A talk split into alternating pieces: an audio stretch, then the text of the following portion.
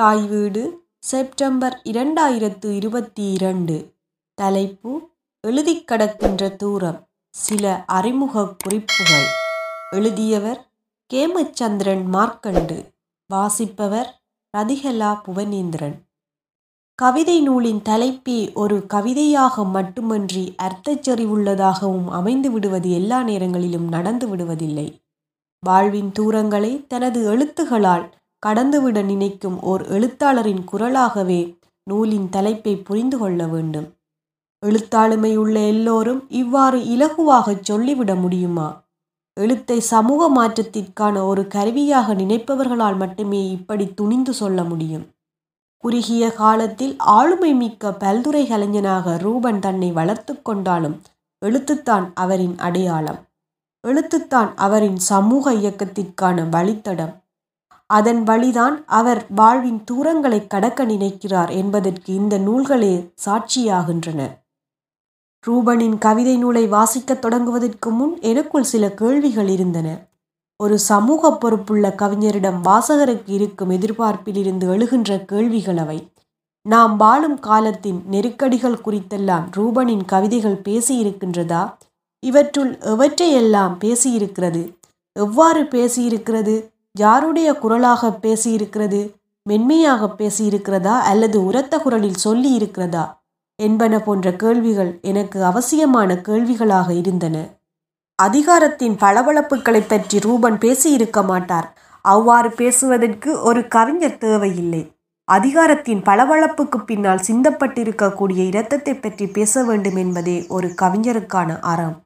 இவ்வகையில் ரூபனின் கவிதைகள் அதிகாரத்திற்கு எதிரான குரலாகவும் தாம் வாழும் காலத்தின் நெருக்கடிகளுக்கான எதிர் விமர்சனமாகவும் இந்நூல் முழுவதும் எதிரொலிக்கிறது. அதிகாரம் என்னும் போது அரசதிகாரம் மட்டுமல்ல ஆணாதிக்கம் கூட ஓர் அதிகாரம்தான். சமூக ஊடகங்கள் கூட அதிகாரம் மையமாகத்தான் இன்றைக்கு தொழிற்படுகிறது. கோயில் கடவுள் என்பன கூட அதிகார பீடங்கள் தான் இவை குறித்தெல்லாம் ரூபன் இந்நூலில் நிறையவே பேசியிருக்கிறார். ஒரு கவிதையின் தலைப்பே ஆணாதிக்க அத்திவாரம் என்பதாயிருக்கிறது. தலைமுறை தாகம் என்ற கவிதை போருக்கு பின்னான காலத்தில் நீதி கோரி அலையுமோர் இனத்தின் குரலை இப்படியாய் ஒலிக்கிறது. வானத்தில் அகதியாய் அலைகின்ற நட்சத்திரங்கள் கண்ணீர் வடிக்கின்றன. சபிக்கப்பட்ட வாழ்வின் மீதும் ஆக்கிரமிப்பின் துயர நீட்சியிலும் காலத்தை எழுதி கொண்டிருக்கிறது குருதி. நந்திக்கடலில் மிதந்த உயிரற்ற உடல்களில் மொய்த்த பறவைகளின் அலகுகளில் உத்தரிப்பின் சாட்சியங்கள் காற்றின் திசைகளில் அந்தரிக்கின்றன. முள்ளிவாய்க்கால் என்பதும் நந்திக்கடல் என்பதும் உலகின் மனச்சாட்சி பொய்த்து போனதன் சாட்சியங்கள்.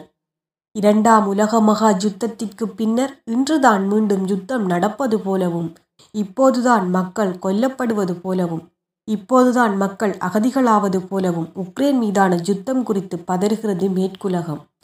ஆனால் பதிமூன்று வருடங்கள் கழிந்தும் எமக்கான நீதி மறுக்கப்படும் ஓர் உலகத்தில் படுகொலைகளின் சாட்சியங்கள் காற்றில் அந்தரித்து திரிவதாக சொல்கிறார் ரூபன். இதில் கூட மேற்குலகம் போன்று இருவேறு நிலைப்பாடுகள் ரூபனிடம் இல்லை. அவரின் கவிதைகளில் ஈழத்திற்காக மட்டுமே அழும் செலக்டிவ் மனிதாபிமானம் இல்லை. ஈழத்திற்காக அழும் அதே கோபத்தோடும் உணர்வோடும் காஷ்மீர் கோவிலொன்றில் வைத்து சிதைக்கப்பட்ட ஆசிபா குறித்தும் எழுதுகிறார்.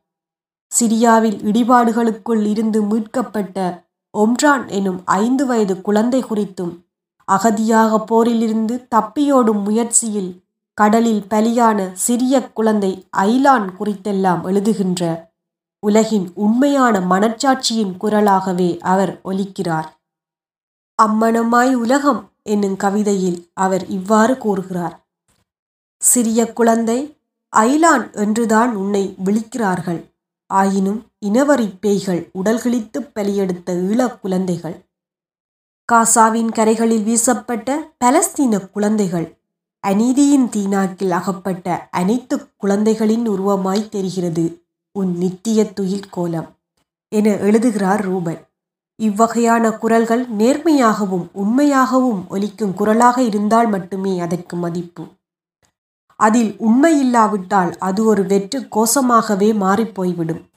ரூபன் உண்மையின் பக்கம் நின்று பேசுகிறார் என்பதை இந்நூலை வாசிப்பவர்களால் உணர்ந்து கொள்ள முடியும். ரூபன் பெரியாரையும் பெரியாரிய சிந்தனைகளையும் ஏற்றுக்கொண்ட ஒருவர் பெரியார் பன்முகத் தன்மை கொண்டவர் சாதி மறுப்பாளர் ஒடுக்கப்பட்ட மக்களின் விடுதலைக்காகவும் சமூக நீதிக்காகவும் போராடியவர் பெண்களின் விடுதலை குறித்து சிந்தித்தவர் பகுத்தறிவாளர். தமிழ்நாடு தமிழருக்கே என குரல் கொடுத்த ஒருவர். அவரின் ஆற்றலும் ஆளுமையும் மிகப்பெரியது ஆனால் பெரியாரின் சிந்தனைகளுக்கு பின்னால் இருக்கும் ஒற்றைச் சொல் மனிதநேயம்.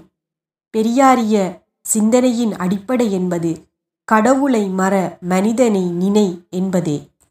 பெரியாரிய சிந்தனைகளை ஏற்றுக்கொண்ட ரூபன் இந்த லட்சணத்தில் எல்லாம் வெல்ல என்ற தனது கவிதையில் இவ்வாறு கூறுகிறார். ஆலயங்களுக்குள் உயிர்ப்பலி குறைந்தபட்சம் தம் சந்நிதிகளுக்குள் நிகழ்த்தப்படும். மனப்பிறழ்வுகளையேனும் தடுக்க எந்த கடவுளர்க்கும் வாக்கில்லை.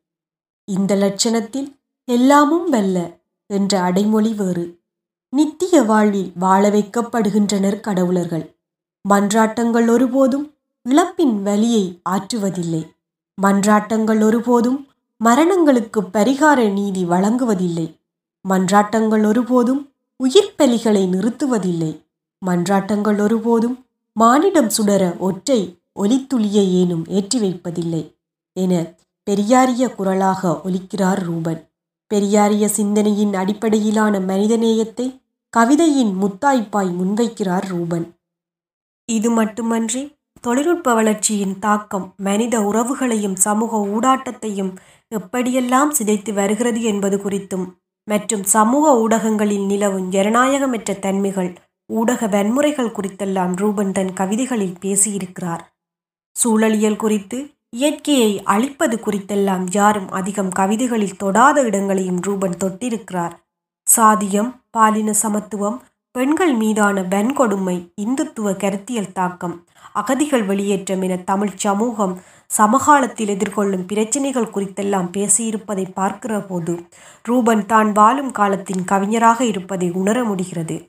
இயற்கை குறித்தும் அண்டம் வெளிகள் கடல் ஆகாயம் வானம் இருள் பறவைகள் குறித்தெல்லாம் எழுதுகின்ற ரூபனின் அகவுலகம் கவிதைகள் ஊடாக அற்புதமாக வெளிப்படுவதை பல கவிதைகளில் காணக்கூடியதாக இருக்கின்றது. ஈழத்தமிழர்களை பொறுத்தவரை கவிதைக்கான ஒரு நீண்ட வரலாற்று தொடர்ச்சி இருக்கிறது. எழுபதுகளின் பிற்பகுதியில் ஈழப் போராட்டத்தின் எழுச்சியோடு பல புதிய தலைமுறை கவிஞர்கள் உருவாகத் தொடங்கினார்கள்.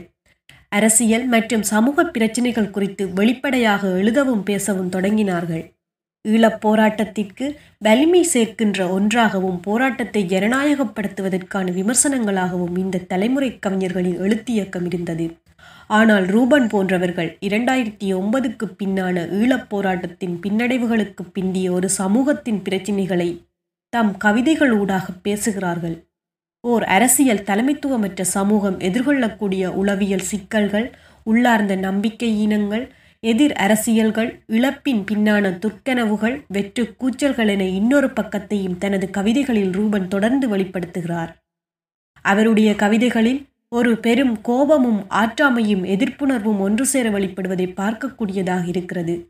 ரூபனுடைய கவிதைகளை ஒரு தொகுப்பாக இல்லாமல் தனித்தனியாக படிக்க நேர்ந்திருந்தால் இது இரண்டு வெவ்வேறு கவிஞர்கள் எழுதியதோ என நான் நினைத்திருப்பேன்.